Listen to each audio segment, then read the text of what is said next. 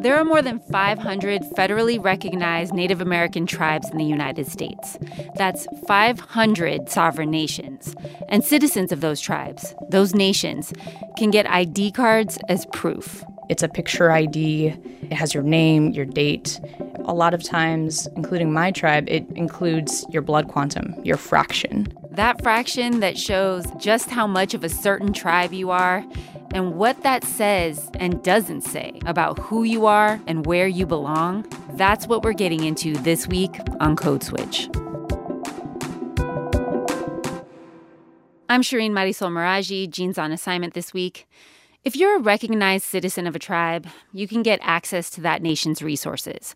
That could mean living on the reservation or using tribal hospitals or health clinics, fishing or hunting on your nation's land. But those resources vary depending on the tribe, and so do tribal laws.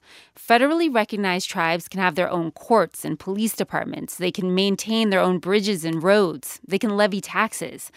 They can also make their own rules to determine who gets to be a citizen and who doesn't. It's political and very, very personal. Our teammate Kat Chow has the story. I'm talking to a daughter and her mom in Minneapolis, Minnesota. I'm Taylor Payer, and I'm the daughter of Delima Payer. And I'm Delima Payer. Taylor and Delima are citizens of the Turtle Mountain Band of Chippewa Indians. They're sitting in Taylor's house where Taylor lives with her younger sister. Delima is in town visiting. From Belcourt, North Dakota. And Taylor and Delima are letting me overhear one of their favorite family discussions finding the right man to donate his sperm to Taylor, who's gay. She really wants a baby and to co parent. My mom will often, I think, see people around either on the reservation, maybe even on my Facebook, and will call excitedly about maybe they're really handsome, they seem eligible in some way. I tease them. Ooh, that young man has baby making hips.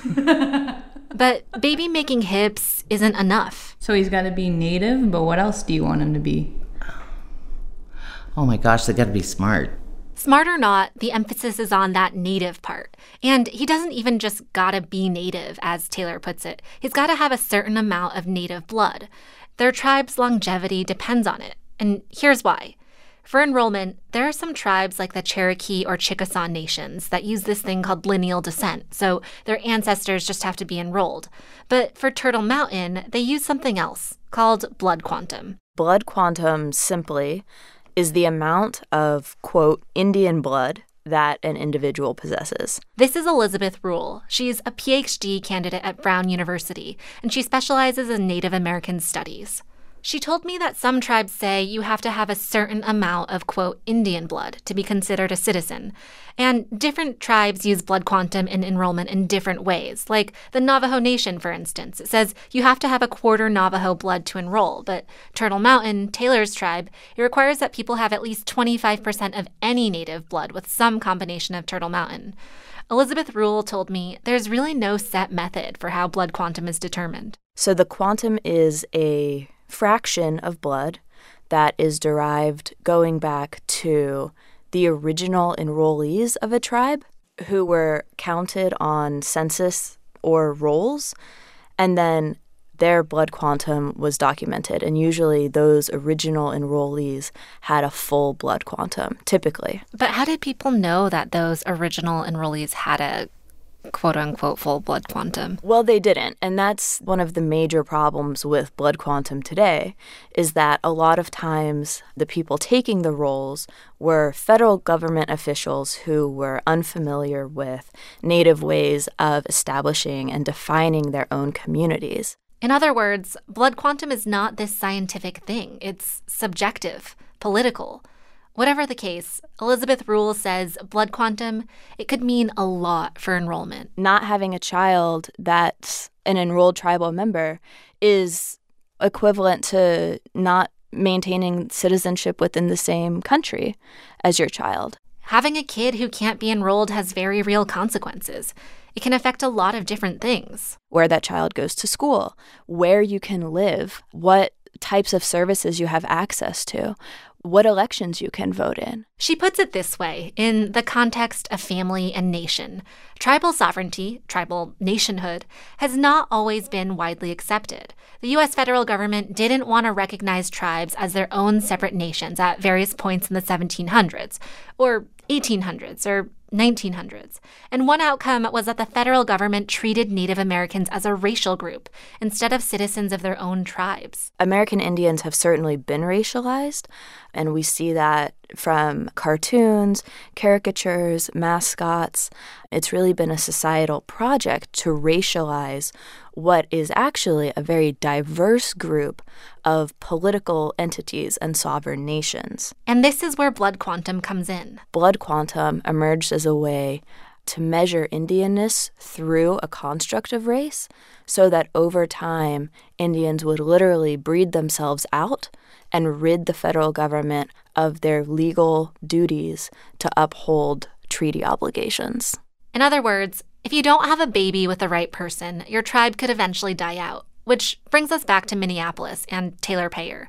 Even though lots of people see blood quantum as this major thing, for a long time, growing up in North Dakota on the reservation, Taylor didn't even know what blood quantum was. She tells me about this moment. She was 16. So when I went in after I got my license to get this ID, which is something I needed to apply to scholarships and to college to prove that I was Native American and federally recognized. That's actually the first time I learned my blood quantum. She got this card, her tribal identification card, from Turtle Mountain's branch of the Bureau of Indian Affairs. It's a picture ID.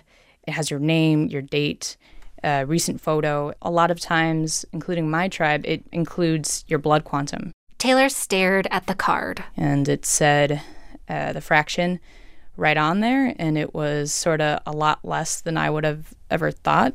What was, I was, it? Are you willing to share? Sure, yeah. So it is 5 sixteenths, which is sort of a funny fraction. Um, and in my tribe, you need to be one fourth, one quarter to be enrolled. So you're right above that. Yep, right above. Um, so my mom is has a slightly higher blood quantum than I do, and my dad has a slightly less blood quantum. It felt weird asking Taylor her fraction and hearing her talk like it'd been calculated and told to her on official paper, which it had. I told Taylor that, and she agreed. These fractions are bizarre. She's not sure why her fraction is 5 sixteenths. Her family doesn't know either, but her general sense is that somewhere in her family line, back when the Bureau of Indian Affairs decided who was or wasn't Native, some arbitrary decision was made. You know, it's dogs, Indians, and horses that get this paper with your degree of blood on it. It's sort of the purebred thing, and it's put on humans, it's put on Native American human beings, and it's a very strange thing. So it's a no brainer that lots of people see blood quantum as this insidious thing, a way for the federal government to slowly diminish the Native population, to make Native Americans a racial group instead of belonging to their own nations. But if blood quantum is slowly squeezing out a tribe's population, why keep it? I asked Elizabeth Rule this, and she describes it as this colonial catch 22. When she was studying the different systems of enrollment, like blood quantum or lineal descent, where if your ancestors are in, you are too, she says she noticed that Native people on both sides all used this language about survival. Those who defend blood quantum requirements also evoke this language of survival, and they look upon those blood quantum minimums as a way to preserve an already existing closed community that's very close In other words, some people who support blood quantum rules, they don't want to have people enrolling as citizens in their tribe when they have very little connection to it. there have been cases where outsiders want to jump on the bandwagon and claim Indian heritage for their own personal gain. And Rule, she says, it all really comes down to how these tribal nations define community. After all, whatever these tribes decide, it's their right to decide it as their own sovereign nations. And this conflict, it's something that Delima and Taylor are always thinking about. Our research is saying that it's how do I want to put that? That we're losing our nativeness. Yeah, like we'll die out or something right, right. So even though Taylor doesn't agree with an enrollment system that uses blood quantum, she can't just pretend it doesn't exist. I weighed the two by saying I understand that Native folks who aren't enrolled are still indeed Native. And I selfishly would like my children to have an easier time identifying with their Native culture and get the sort of privileges that are afforded to federally recognized tribal members. Taylor and her mom, Delima, by the way, are still searching for the one right donor. Coming up, we'll hear from a couple grappling with their own native identities and what happens when a system like blood quantum makes it harder to pass their culture onto their kids. So there was just this really strong guilt around being the end of the line of being complacent or playing into, um, to use a very strong word, genocide. Stay with us. Support for this NPR podcast and the following message come from Independent Lens, documentaries from across the country that remind us we are all neighbors. Monday nights on PBS and streaming free on independentlens.org. Presented by ITVS. Support for this NPR podcast and the following message come from Squarespace. Destiny is calling. It says you need a new website. Easily create a website by yourself with the help of 24 7 award winning customer support. Head to squarespace.com for a free trial, and when you're ready to launch, use the offer code CODESWITCH to save 10% off your first purchase of a website or domain. Keep dreaming, but make it a reality with a website from Squarespace. I'm Ophira Eisenberg. Join me on NPR's Ask Me Another as we challenge contestants and celebrities to nerdy word games, music parodies, and punderful trivia. Find us every week on the NPR One app and wherever you listen to podcasts. We're back, and Kat's going to introduce us to a couple who talk about how they formed their native identities, how they're raising their kids, and where blood quantum fits into all that. Let's meet Noelle Garcia and Shane Waters. Hi. They're a couple who live in this suburb north of Chicago. When I talk to them, we're in their living room. Their 10 year old son, Sebastian, is upstairs playing, and their youngest kid is sitting on Noelle's lap. This is Penelope. Blonde hair and blue eyes and all. Hi. You say hi? Hi. hi. You'll be hearing some of Penelope's baby sounds. She's almost two. But before the kids, Noelle and Shane's story starts in the fifth grade. Me and some friends were playing in the playground, and one of my friends was fighting with Shane, and he tried to like spit on her or something, and he ended up spitting on my arm. It was a snot rocket, actually. and I was like a little more aggressive then. I think I pushed or hit you or something. It was a little more rough. But we ended up being friends in the end. So. Snot rockets aside, they grew up with similar backgrounds. That's what drew them together. At their school in Nevada, they were basically the only Native kids. Both are enrolled citizens of their tribes. And they tell me, by blood quantum standards, they barely meet their tribe's enrollment requirements. Noelle has a quarter Klamath blood, Shane a quarter Ho Chunk blood. But for Shane and Noelle, it's more than just blood. They've been struggling with what it means to be Native. Noelle grew up on and off various reservations. I would bounce around with other families that were good friends or relatives. A lot of time I I was on the Reno Sparks Indian colony. She says she remembers dancing in powwows when she was a kid, loving it. She was surrounded by native culture. She says she's fairly light, can pass as white, but she felt accepted. Shane, on the other hand, he didn't have the same experience. When he went to visit his tribe, he says the other kids weren't so accepting. On the reservation, my mom would send us up to Wisconsin to visit with my grandma and, you know, be Native American. And us being lighter with light eyes, they always, you know, would call us white. They would throw rocks at us and chase us around and things like that. So it wasn't super fun. And meanwhile, at home, his mom, who's white, was trying to tap into his native culture. Shane says she always had good intentions, but that it didn't always help. I think she just grasped at everything and anything she could, but for the most part, it was just like everything stereotypical. Um, Native American angels, things like that, just like angels dressed up like Indians. It was kind of weird. Caricatures. it created this kind of self hate. Like I was conflicted of what it was that I that I wanted to be. Did I want to be Native American? Did I want to be white? So I was always kind of like in the middle. And even for Noelle, trying to figure out how she learned to be quote unquote native, it's not straightforward either. I found that document that my brother gave me where it had a picture of my dad at the boarding school, the Indian boarding school, and he looked really miserable and he had to be less than five. And I started to ask if this experience of going through an American Indian boarding school where he was kind of washed out, his culture was kind of washed out and replaced with whiteness, if that was the trauma that led to him relying on alcohol to kind of avoid that reality. There were a lot of Indian boarding schools. They were a dark part of American history. They go back to the late 1870s. The U.S. government took young kids from their reservations and forced them to attend these schools that tried to strip anything Indian out of them. Many were abused.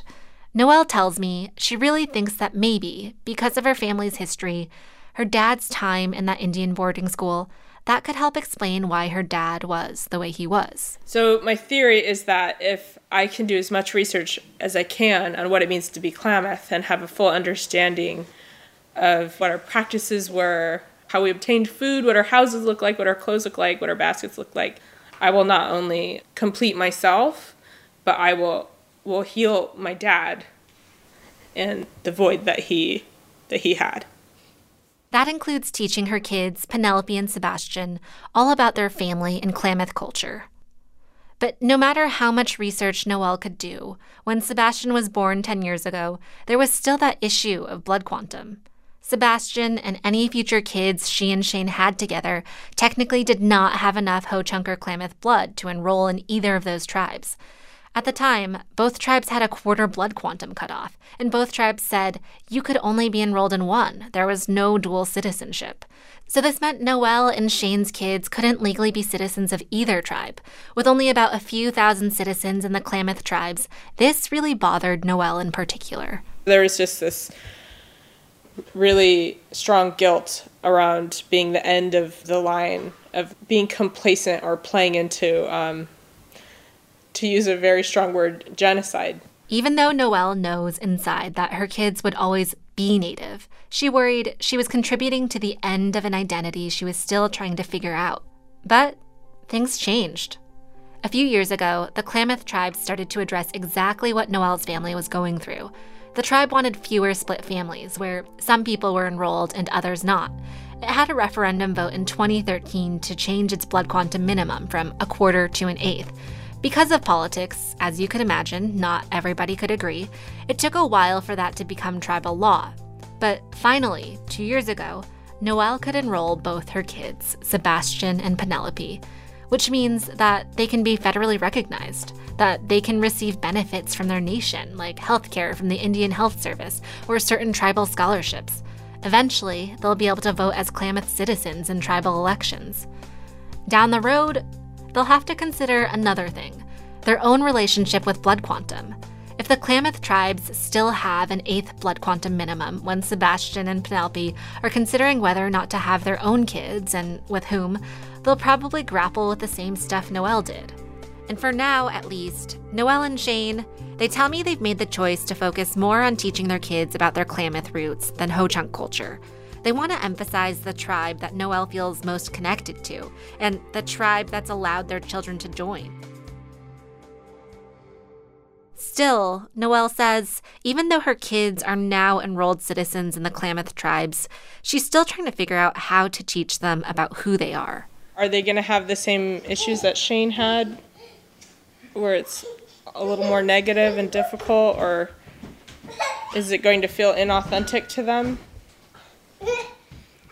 You know, this isn't just like a, you know, those ancestry.coms where you just put your blood in and you find out, oh, I'm secretly Indian. like they, they are because I am. Noelle and Shane are deciding if they should move the family to Oregon to live on the Klamath Reservation so that their kids can be immersed in that culture, surrounded by more people who can teach them about their identity, whatever shape that takes. Before I hand this over to Shireen, I wanted to make sure we ended with some music. So I asked Taylor Payer to share a song giving her life. The song that is giving me life right now is Wake Up by Chastity Brown.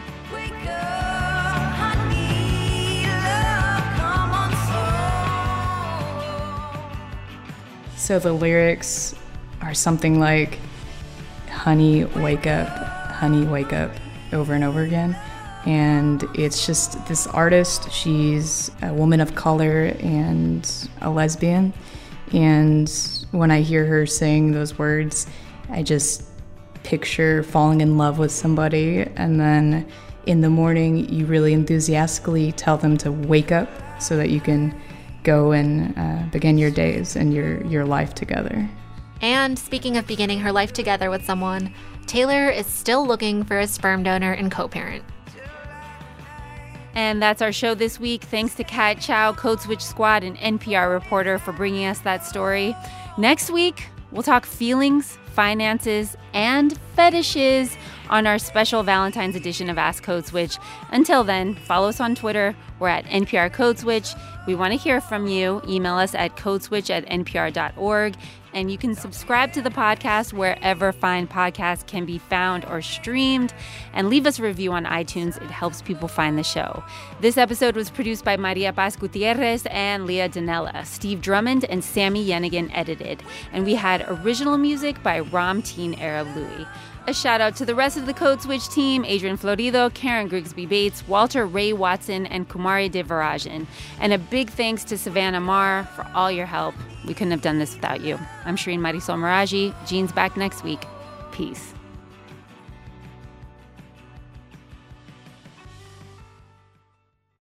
What does it take to start something from nothing? And what does it take to actually build it? I'm Guy Raz. Every week on How I Built This, I speak with founders behind some of the most inspiring companies in the world. Find it on NPR One or wherever you get your podcasts.